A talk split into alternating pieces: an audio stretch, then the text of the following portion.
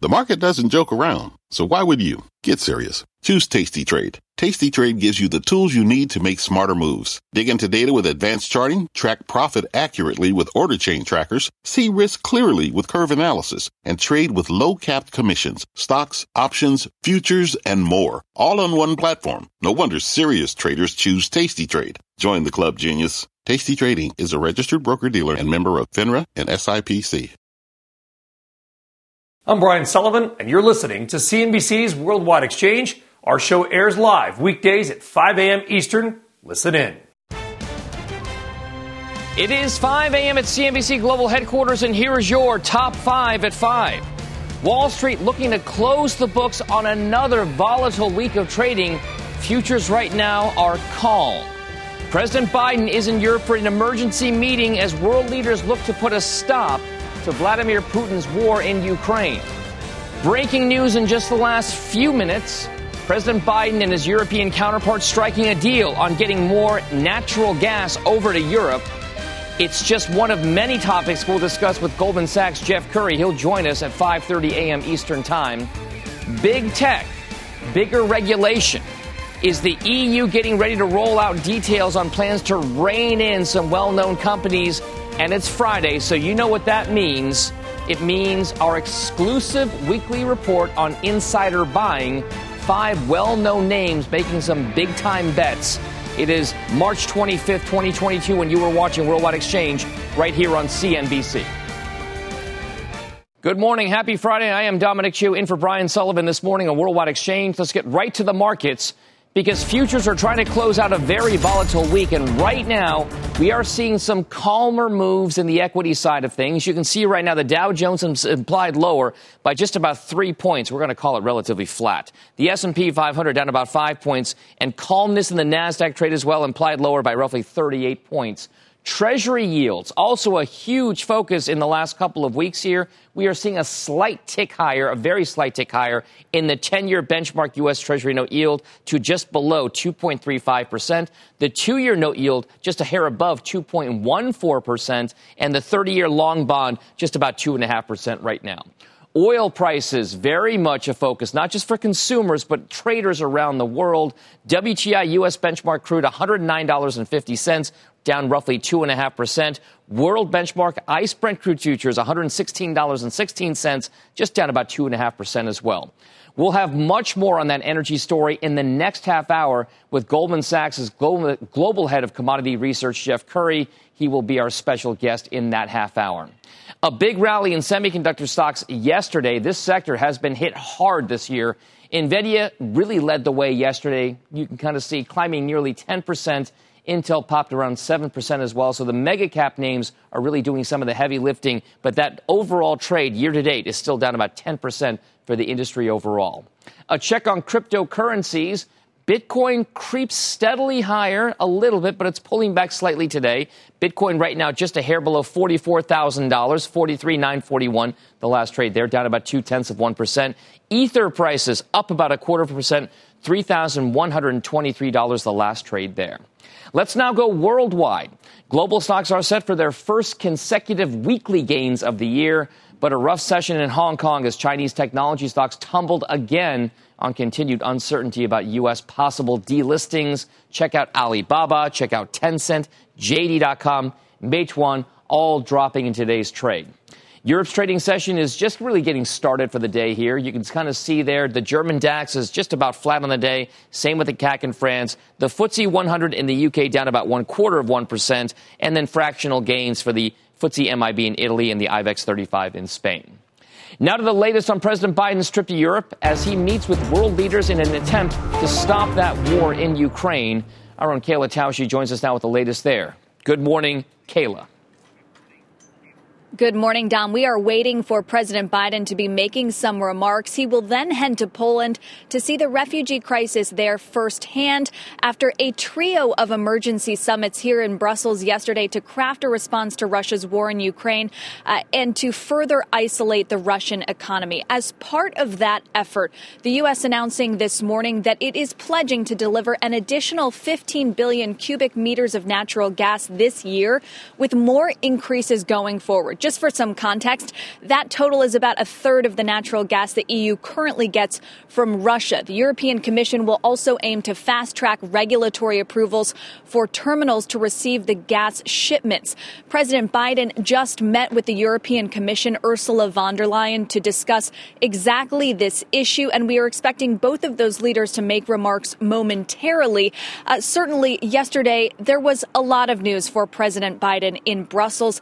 At a press conference, he called for Russia to be ejected from the G20. He said that NATO would respond if Russia chose to use chemical weapons, and he suggested that Western allies would keep sanctions in place for more than a year if needed, in order to get President Putin to reverse course. The G7 is also cutting off access to Russia's gold reserves for fear Putin would use that to prop up the ruble and further fund the war. And I believe, Dom, that the president is beginning to speak right now. We'll bring you those comments later. All right. We were keeping a close eye on things. Again, President Biden getting ready to speak about just what Kayla spoke about right now. In just the next few moments, we'll bring you those comments live as they happen here. Let's talk about how all of this is impacting the broader markets overall. Joining us now is Matt Maley. He's the chief market strategist at Miller Tabak. Matt, this has been a very volatile week overall. I wonder if there's been anything that you've seen develop over the course of the last couple of weeks that makes you feel confident either that the market could be set up for a bounce continuing into the next week, or whether or not this is just a head fake and that we're due for more declines in the weeks ahead. Hi, Dom. I'm worried about what we face going forward here. I mean, the situation is, the stock market is basically sitting at the same level it was 2 months ago, this time in January. And yet basically all of the headwinds that we were facing back then are worse. We have higher oil prices, higher interest rates, higher inflation, which they all come together.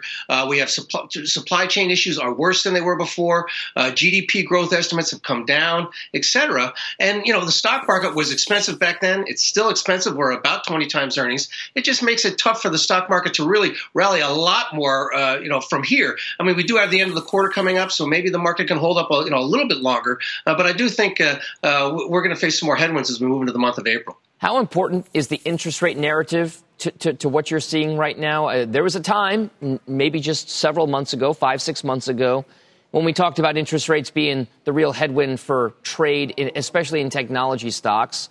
It doesn't seem to be that way right now. Is there a disconnect? Do you still worry that the interest rate trajectory is going to be more aggressive to the upside than maybe some people think? Yeah, definitely. I mean, the Fed came out. I mean, he confirmed. He started the Fed chairman a couple of weeks ago, 2 weeks ago, talking about how they were going to, continue to be more aggressive. Remember, he said in his testimony to Congress that he really loved Chairman Volcker and what he did, and he said we're going to do whatever it takes to tame inflation. And then he said it again last week, and then reiterated it again this week. They're going to go 50 basis points in May, and most people now are saying they'll probably go that way in January. And the bond market is obviously. Obviously, rates have moved up. They're singing a much different story than the stock market is right now. And we all know from, if passes any prologue, the bond market is usually one that's right. And therefore, those higher interest rates, I think at some point before long, are going to come back and hurt the market and cause some of these tech stocks to pull back again. So technology has been a huge focus for obvious reasons, because they have been volatile and they have been maybe the place that investors have gone to in times of kind of dip environments like we're seeing right now. I wonder about the energy trade. We just heard Kayla Tausche report about this idea that we might be kind of at least moving towards solidifying more relationships, especially in the natural gas front with our partners over in Europe. Is that energy trade still attractive to you right now, even after the run it's seen since the pandemic lows back in 2020? Yeah, I think, the thing is, I turned bullish on the group back in October of 2020. I think it's got further to go. I mean, 2 weeks ago, I saw that the energy stocks were, and especially crude oil, had gotten ridiculously overbought, but only on a short-term basis. And sure enough, it came from 130 back down below 100. But now it's stabilizing again above, about $110 now. And, this thing going on with Russia is not going to end anytime soon. I mean, the whole this talk about ceasefire, that seems to have been pushed to the side. Putin's not, I hate to say it, but I don't think Putin's going anywhere. We're looking at many, many months of this. That means the sanctions are going to stand for a long time. And as great as Europe is making these moves to be less dependent on Russia, this is not something they can do very quickly and in any kind of significant way, and not even by next winter. That's a big problem. So I do think oil prices are going to stay elevated. That means the energy stocks should do well. And, they've had that little bit of a pullback last week. I think they've got more upside as we go through the rest of this year. All right, Matt, and before we let you go, what's the scariest part of the market for you right now? Where would you stay away from? What gives you the most kind of trepidation? Well, I mean, that's the way to stay away from. The thing that really concerns me the most is during this rally in the stock market, credit spreads, although it initially came down a little bit, they within 2 or 3 days, they stabilized. They have not come down anywhere near as much as the stock market has rallied. Therefore, that again, this is another area where the credit markets are telling us that things aren't as good as the stock market is telling us. And that's maybe the biggest concern for me right now. All right, Matt Maley, Miller Tabak, thank you very much. Have a nice weekend. You too, Dom. Thank you. When we come back on the show, it was one of those so-called pandemic plays. So why is Instacart slashing its valuation? That story is coming up next. But first, as we head out to break, check out some of this morning's biggest pre-market movers in the S&P 500. VF Corp, CF Industries continuing a momentous run for some of those fertilizer names on the heels of the Ukraine war with Russia. Accenture also a big gainer to the upside, about 2% gains. Stay tuned, a very busy hour still ahead when Worldwide Exchange returns after this commercial break.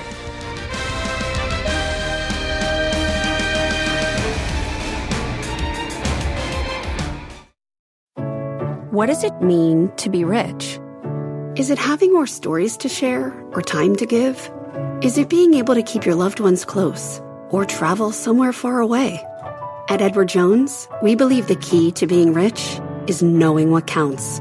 Your dedicated financial advisor will take a comprehensive approach to your financial strategy to help support what truly matters to you. EdwardJones.com/findyourrich. Edward Jones, member SIPC. Go spread the word. When you get a fresh, hot McCrispy from McDonald's and you can feel the heat coming through the bag, don't try to wait till you get home. Always respect hot chicken. The McCrispy, only at McDonald's. Ba-da-ba-ba-ba. All right, welcome back to Worldwide Exchange. Let's get back to Brussels now and our own Kayla Tausche, senior White House correspondent. Kayla, we just heard from President Biden. What were the headlines? What was the big takeaway? We got an idea about the liquefied natural gas idea, but take us through what the comments were now that they are on the record. Yeah, Dom, the U.S. and the EU announcing a task force on energy security. President Biden touting the cooperation between transatlantic allies on this effort. But he noted that the effort is not just focused on transitioning away from Russian natural gas. It's on transitioning away from natural gas entirely. President Biden saying that he understands that there will be costs associated with that transition for Europe and for other countries around the world, but says that it is an important one for the climate and the economy going forward. He also made an announcement, perhaps less expected than the energy announcement, about a new agreement on privacy and data transfer. This had been a long-running thorn in the side of the U.S.-EU relationship to try to strike a deal on transferring consumer data to make it accessible with the right privacy protections for the use by companies and governments. These negotiations had been going on for years, and a deal had eluded both sides,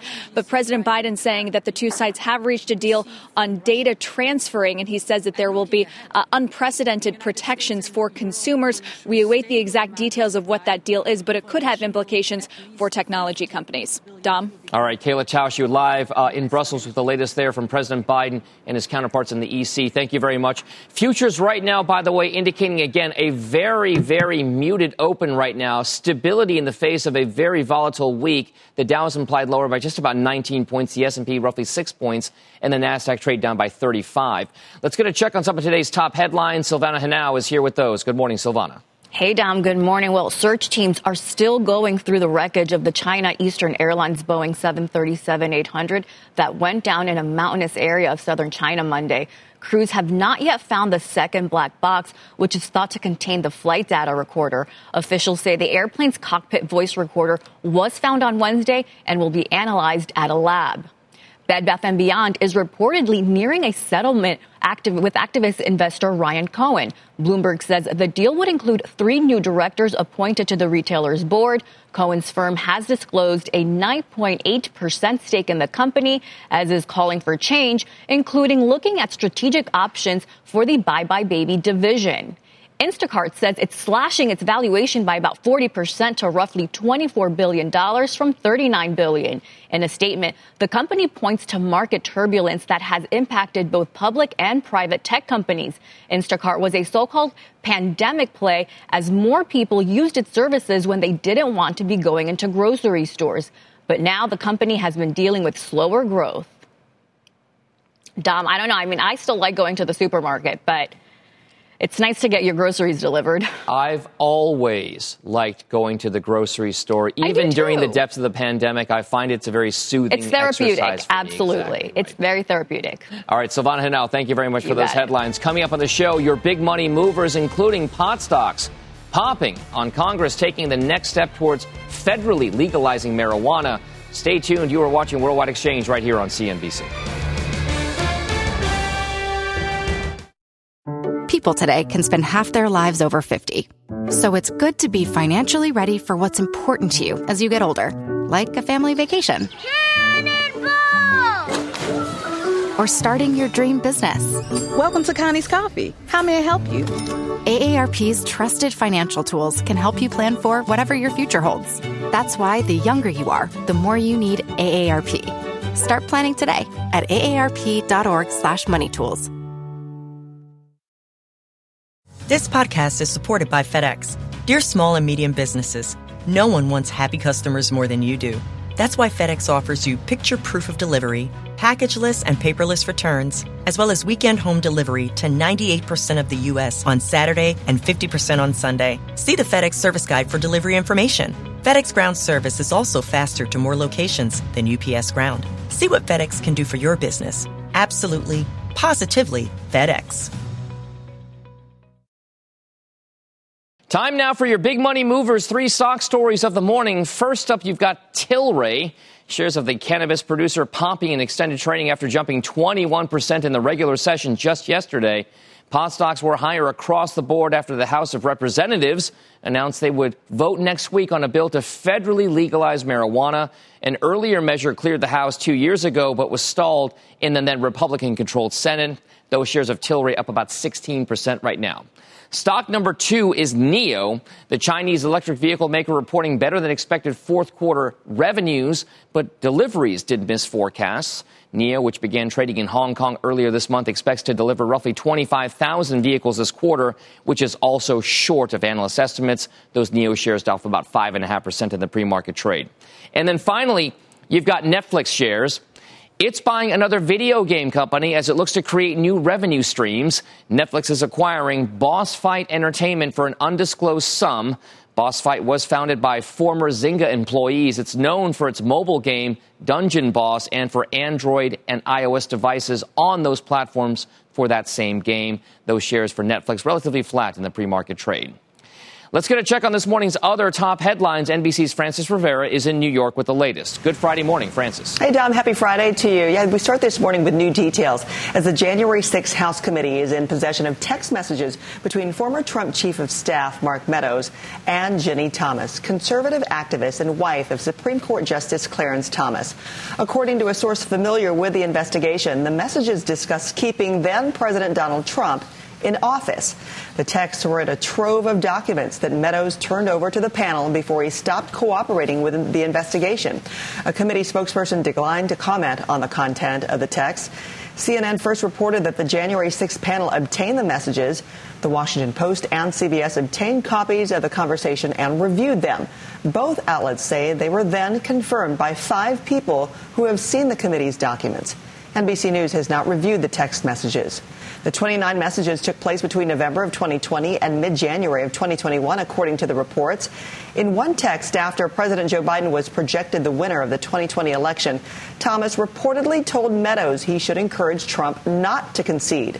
NBC News has reached out to Mark Meadows' attorney and Ginny Thomas for comment. Miami Beach is taking more emergency measures to help crack down on spring break chaos. The city declaring a state of emergency earlier this week.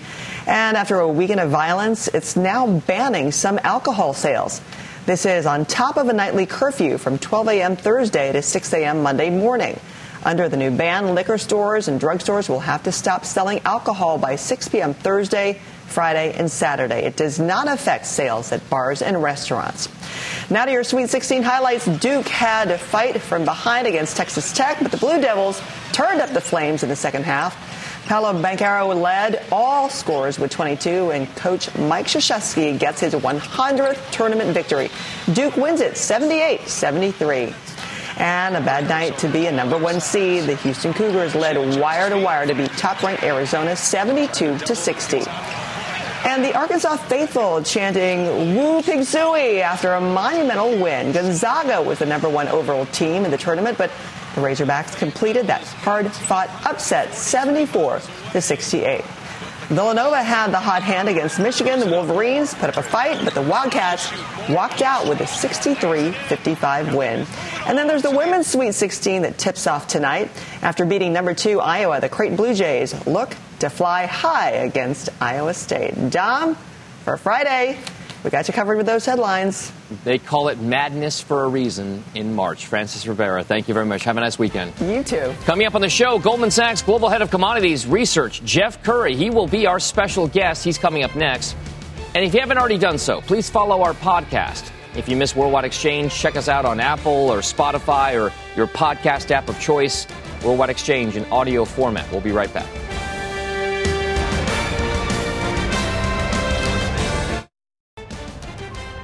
Wall Street looking to close the books on another volatile week of trading. Futures right now are stable. Breaking news, President Biden and his EU counterparts striking a deal on getting more natural gas to Europe. It's just one of many topics we'll discuss with Goldman Sachs' Jeff Curry. He'll join us live coming up. Plus our exclusive weekly report on insider buying trends. 5 very well-known names making some big-time bets. It's Friday, March 25th, 2022. You are watching Worldwide Exchange on CNBC. Welcome back to Worldwide Exchange. I am Dominic Chu in for Brian Sullivan this morning. Let's get straight to that market story right now because it's been a volatile week, but futures right now are showing some stability. The Dow is currently just about flat, implied at the opening bell, just down about 10 points. The S&P would open lower by about 4 points and the Nasdaq down by just 25. And in the grand scheme of things, very muted compared to what we've seen over the course of the last week or two. Treasury yields also showing some signs of stability, but ticking slightly higher, especially on the long side of the curve with the 10-year in particular. It's now a shade above 2.35%. The 2-year Treasury note yield just about 2.15% there. But the 30-year long bond just a hair below 2.51%. A slight tick lower for that long, long end of the Treasury yield curve. Cryptocurrency prices also in focus here. Bitcoin prices are gaining just marginally, just a hair above 44,000 for Bitcoin prices. Ether up about 1/3 of 1%, $3,124, the last trade there. Now let's take a look at over the last week. There have been certain parts of the technology trade that have seen some signs of life. Now, if you take a look over the last week, the VanEck Vector Semiconductor ETF over the last week did gain up about 2.5%. It's been volatile. And in just yesterday's trade, we saw the likes of Nvidia and Intel do very well there. Also check out what's happening with cloud computing type stocks. They've also been volatile as well. If you look at one of the big ETFs that tracks that, the Global X Cloud Computing ETF ticker CLOU, just down fractionally in the pre-market trade, but up 3% over the last week. So again, cloud computing a focus there. And then, of course, cybersecurity stocks, very, very much a focus here for traders, given the possible cyber warfare that could erupt out of Russia's war with Ukraine. The First Trust Nasdaq cybersecurity ETF ticker CIBR flat on the pre-market trade, but up about 4% over the course of the last week. And then Chinese internet. In the Chinese trading session, they've all been weaker today. Right now, the Crane Shares China Internet ETF ticker KWEB, KWEB, is off 4.5%. Remember, it's seen a very big bounce over the last week or so as people bought up some of those beleaguered Chinese stocks. But remember, in the grand scheme of things, this ETF has still lost nearly 2/3 of its value over the course of the last year. Coming up on the show, Goldman Sachs energy and commodities guru Jeff Curry will join us with that all-important energy trade. Plus, inflation. Rising food and labor costs are hitting the restaurant business very, very hard. We will talk to the owner of the acclaimed New York City restaurant, Le Bernardin, Eric Repair. He's coming up next. But first, as we head out to break, some of your other top stories. The European Union is taking aim at big technology again. Leaders are said to be finalizing a law called the Digital Markets Act, which would impact app stores, online advertising, and messaging as well. It's been hailed as the most sweeping piece of legislation since the EU enacted rules to protect online data and privacy back in 2018. The U.S. Justice Department has indicted 4 Russian nationals. The DOJ says the individuals worked for the Russian government and committed cyber attacks against hundreds of energy companies worldwide. And Southwest is launching a new ticket category that allows free cancellation and same-day flight changes. The move comes as the airline looks to boost sales overall. Southwest shares will be in focus this morning. Stay tuned. You are watching Worldwide Exchange on CNBC.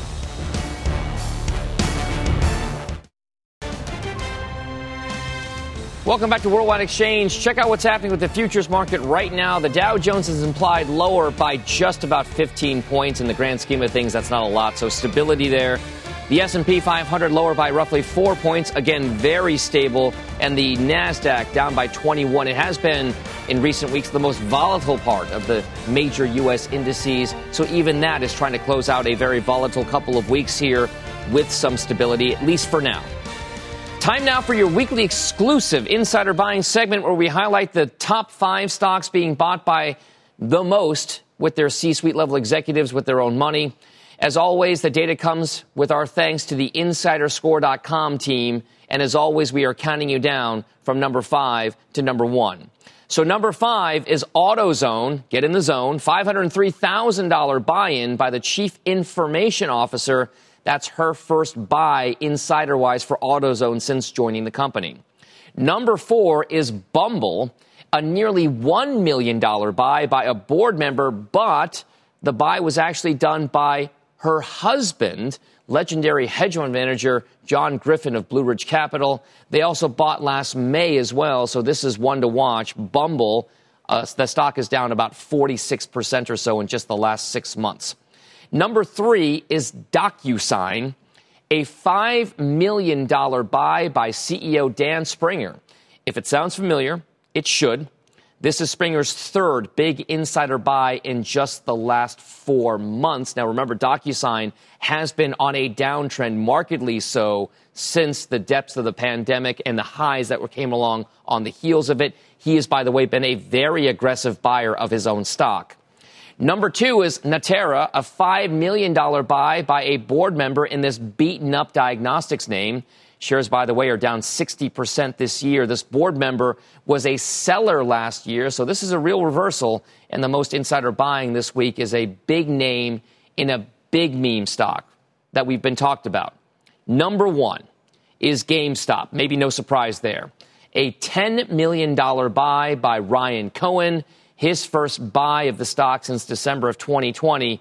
He's got nearly a 12% stake now in the video game retailer. Remember, Ryan Cohen is the chairman of GameStop. Those shares are up about 45% or so this week. So there you go. The names, 5 to 1.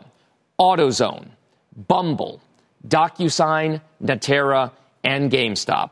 Now, we do this almost every Friday, and it's a segment you will only see here on CNBC's Worldwide Exchange, or go to CNBC Pro to sign up today. All of this information is there for our subscribers as well. Again, CNBC.com/pro for all that insider buying action. Now to a major topic for companies, consumers, and investors as well. It's raw material costs. Everything from gasoline to wheat to sugar, you name it, not coming down off historic highs anytime soon. Nowhere is this possibly more important than consumers' wallets and businesses that have to either pass along or eat those costs. Joining me now with some very unique insight now is Eric Repair. He's the chef and co-owner of the acclaimed Michelin 3-star New York City restaurant Le Bernardin, and along with his wife Sandra is being honored, by the way, at the City Harvest Gala next month. where he also serves as the vice chairman. They are doing a lot of great things on trying to feed the most vulnerable in the New York metro area. Eric, good morning to you, sir. Thank you very much for joining us today. Please take us through what exactly it's been like for a restaurant owner now that we have tried to emerge from the COVID pandemic. Well, it has been very challenging, as you can imagine. First of all, we reopened at 25% occupancy a year ago. And then finally, by the summer, we were able to be at full capacity with a very strict protocol. What was very difficult also to do at reopening was to hire employees. A lot of the workforce disappeared and didn't come back to New York City. And then we are dealing today with inflation, which is pretty substantial. And on some items, we see some enormous surge in prices. In the restaurant hospitality industry, food and labor costs are together known as prime costs for hotels and restaurants because they make up the bulk of the cost structure for a restaurant business. With that kind of right-left combo in terms of being beaten up by both, how exactly is a high-end restaurant owner and manager supposed to navigate through this? Are you raising prices for your customers? So we did raise prices. We try to be fairly reasonable, and we are making sure that we are not too expensive for the luxury products that we are. However, we raise our prices by about 10% to 15%, and the rest we take care of it ourselves. So in that kind of a situation, are you looking for some kind of relief down the line? Is there any way that a restaurant owner can try to protect themselves from this issue? I understand that food costs are food costs. How about the labor situation? How exactly do you then go about attracting people to come in there? Do you just have to pay them more, or are you trying to be more creative with some of the compensation and benefits packages that you offer potential employees? Well, it's a combination of both. I mean, for sure, we are raising the prices, especially of the small salaries. The minimum wage is at $15 in New York City, but you cannot hire anyone in our industry right now as at less than $20 an hour, that's for sure. And so that's a fact. And then the management, because we don't have enough employees, we have to increase the salaries of the management substantially. And that also it's much different than pre-pandemic. So therefore, our payroll is much higher than before, of course. And Eric, before we let you go, we saw some better sales trends with regard to the luxury side of things for Darden Restaurants, which, of course, owns not just the Olive Garden, but Capital Grill. They're seeing Capital Grill traffic, their high end, do better. Are you seeing better traffic at your restaurants? Because it is on the upper end of the spectrum. Yes, the restaurant is extremely busy. It's actually overwhelming because, again, the lack of employees. But I am very optimistic that very soon we will be running normally, and hopefully the inflation will stop at one point. All right, Eric Repair at Le Bernardin, thank you so much for joining us. We hope you'll come back and update us on your business as well. Thank you very much. All right, oil prices, part of that story we were just talking about, holding steady today with WTI U.S. benchmark crude trading around $112 a barrel and Brent roughly $119. We've pulled back from some of those over the last couple of hours. Supply concerns are easing for now as European Union members are split on imposing an embargo on Russian oil and gas. Just in the past hour, President Biden announcing a deal to increase shipments of liquefied natural gas, LNG, to Europe as part of a longer-term initiative to help the continent reduce reliance on Russian energy assets. Let's talk more about all of this with Jeff Curry. He's the global head of commodities research over at Goldman Sachs. Jeff, it's a pleasure to have you here this morning. I mean, we've spoken so much in the past about the notion that commodity markets are volatile. Is this a regime now of higher prices? I hate to use the word because we've used it in the past. Is this a super cycle? Hey, we've been forecasting a super cycle now since October of 2020. So, more than 18 months into this. So this is not something new. We've been in it for a while. But I think the investors need to wrap their head around that we're only beginning here. This is not the end of it. And, we look at investor participation, open interest in commodity markets collapsing, investor outflow. We have specs position declining. That's in commodities. Equities, energy equities, free cash flow yields tell you they're severely undervalued. In some cases, high as 30%. Bond yields in the energy space widening right now. So the bond, the debt credit spreads. Every single measure you look at tells you the investors are going. But as you just pointed out, this is just beginning at this point. And the only way you're solving this problem on a longer term basis, you need to get capital into space, make investments, be able to grow supply. We can't do this right at this point right now due to impediments, whether if it's ESG or people just afraid of the higher prices. To answer your questions, this thing is just getting started. So Jeff, if this is just the early stages, if we are in the early innings of this so-called commodity super cycle, when exactly do we start to see enough pressure being brought on the market, enough pressure being brought on the overall companies in there that they will have to deploy capital, not just back to shareholders, but to drill for oil and gas? Or is the whole world just in its move to clean energy maybe making these companies a little bit more apprehensive about that kind of, drill baby drill mentality?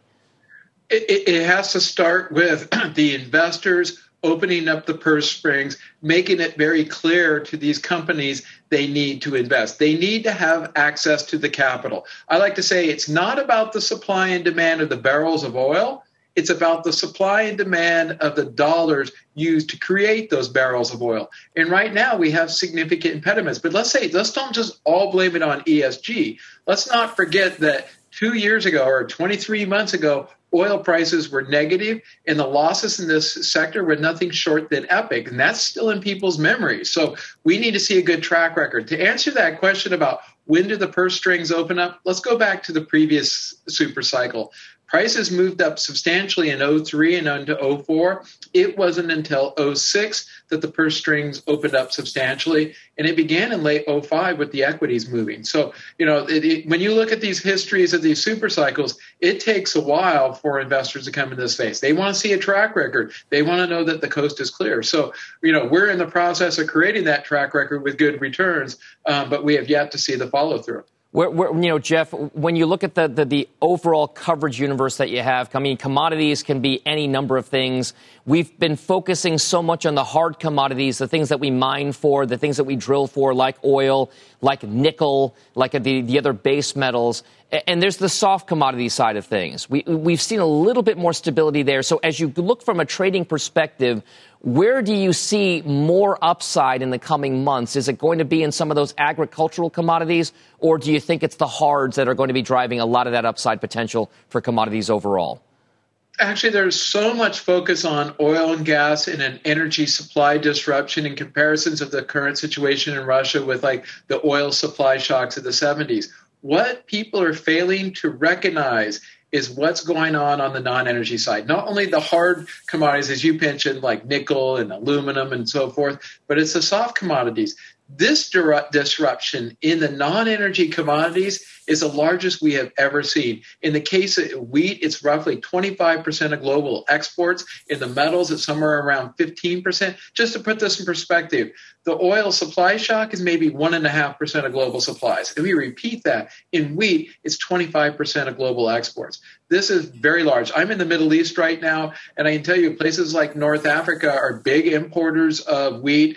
And this is going to put a lot of stress on the system. Let me also remind you, the last time we had food prices at these levels, we ended up with, it helped kick off the Arab Spring, which culminated in other disruptions in energy. So this is a very serious issue. People need to be focused on it. The upside in all the non-energies, I think, is substantial at this point, particularly aluminum, copper.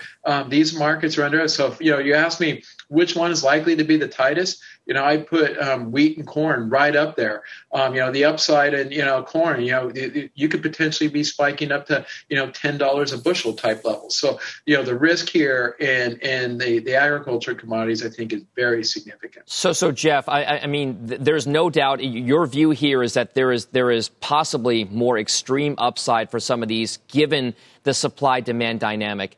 I'd be remiss if I didn't ask you if there was a base case scenario that you were referring to, but then a bear case scenario where you see a lot of these things reversing course. What would have to happen for that thesis of yours right now to come under pressure and we see those commodity prices actually fall? The biggest risk here is that the supply shortages do so much damage to demand. Remember, demand destruction is not prices going high and killing off demand. If you think about it this way, it's supply coming out of the market. The demand tied to that supply has to be reduced, and the prices rise to the point of the last consumer still standing. That's what demand destruction is. But if you pull out all that supply and you create a recession, that could get you your pullback. But I want to emphasize, in the 1970 super cycle, we saw three recessions. One in 1970, another one in 74, and another one in 79, 80. But what happened to prices? It just went like this. It went like that. You keep going up. What happened to the super cycle in 2008 and 9? You had a big cyclical pullback, but prices rebounced right back up. So the biggest risk to the view near term, and by the way, I'm not going to say we put a high probability on it. You know, our view is no recession, but it would be that kind of damage done to demand due to supply disruptions creating a pullback in prices. But that is, you know, we aren't seeing any evidence. We're far away from demand destruction levels. You know, at this point, the risks are still to the upside. But that would be the type of risk that creates a pullback, but it'd be likely temporary, as it was in the super cycle in the 70s and the super cycle in the 2000s. And we do not put a high probability on it right now. You're a busy man, Jeff Curry. Quite possibly the most volatile parts of the market right now, the commodity side of things. Thank you very much for your thoughts. We appreciate it. Have safe travels, Jeff. Coming up on deck for the show, what investors need to know on this last trading day of the week. We'll be right back after this. Welcome back now to the latest fighting in Ukraine. NBC's Molly Hunter joins us now with the live from Lviv with the latest there. Good morning, Molly. Dominic, good morning. We are heavily focused once again on Mariupol, that city in the southeast. We just got sad news out of that city, more sad news, I should say, than what we're getting every day. So that drama theater that was bombed by the Russians last week that clearly had children written in the sand outside, clearly visible from above. And we believe there were over 1,000 people sheltering inside. Well, the city council has just come out with a statement. They say they believe about 300 people died inside. Now, talking to people who have fled Mariupol, Dom, the drama theater was the safe place. The drama theater was the backup plan. If their own basements failed, if their backup plans failed, they went to the drama theater. It was also the meeting point for private cars to get out of Mariupol. Now, we hear from the Ukrainian government there are two new humanitarian corridors leaving Mariupol today, one to Zaporizhia from Berdyansk, and then the other from a different village also to Berdyansk. Berdyansk, of course, though, that coastal town outside of Mariupol where the Ukrainians shelled that Russian landing ship yesterday. So if that city gets too dangerous to kind of move people through, people evacuating out of Mariupol are in real trouble. The other thing we've just learned, again, from the Ukrainian side, we've not independently confirmed, is that there are 48 buses waiting in Berdyansk, waiting to go in and pick up civilians, and they are being blocked. There is also a fuel truck there, Dom, because right now the only way to get out of Mariupol to a place where it's safe to get on evacuation buses is in private cars, of course. But because that city has been besieged, bombarded, starved out for the last month, they are all running out of gas. So the humanitarian corridor agreement right now allows for fuel to go in, people to fill up their cars, get in those private cars, and then get out. They are also saying that humanitarian aid has also not been able to get into that city as the situation inside just becomes more and more dire by the day. Dominic? The images there are just shocking right now. Molly Hunter, stay safe out there, and please be careful. Now back to the markets here. Joining us now is Patrick Fruzzetti, Managing Director of Rose Advisors over at Hightower. Patrick, I mean, Molly Hunter's report and the images we showed are tough. Is the war between Russia and Ukraine the biggest factor we have to consider right now that's driving markets, or is it something more? Well, I think it's a part of it because, you know, at the end of the day, war is inflationary, and the Ukraine-Russia conflict came at perhaps the worst time, as the COVID-induced inflation was already climbing significantly. You know, when you look at supply chain issues and you take a country like, a commodity-producing country like Russia out of the equation, that's not something that's rectified overnight. But it's not the only thing. You know, I don't really view this as a buy the dip type of environment. I mean, there's a clear rotation in the market. There's a change in leadership, I believe, that's taking place. I mean, look, energy has doubled over the last 2 years, yet it's barely 4% of the S&P. So I think there's a number of factors. Clearly, the Fed and their actions going forward will be at the forefront. But Ukraine, Russia is clearly a significant factor when you look at inflation going forward. So Patrick, if that's the case, if this, in your words, is not a buy the dip environment, should you be selling the rallies? Should you be holding pat, or are you buying in other parts of the market that may be more attractive? Well, it depends what you own. I think if you have broad exposure to, the wide indices, perhaps you should be selling some exposure because they're overexposed to sectors like tech. But, you know, there are definitely opportunities out there. You know, for example, we've been big owners of gold over the past couple of years. We think it should be a part of your portfolio, and I think it helps to hedge the debasement of the dollar. But even when you look at companies, for example, we really like the Class 1 rails that are out there today. So Class 1 rails, meaning which ones? Which ones in particular are the ones that are attractive to you? Yeah, the most attractive one today, I think, is Canadian Pacific. You know, shareholders approved the acquisition of Kansas City Southern late last year. You know, and Andrew Carnegie once said, you know, we have over 100,000 miles of steel that bind the nation together. Well, the reality is it's now combines all of North America together. And Canadian Pacific has rails running from Canada all the way to Mexico. It's a play on onshoring.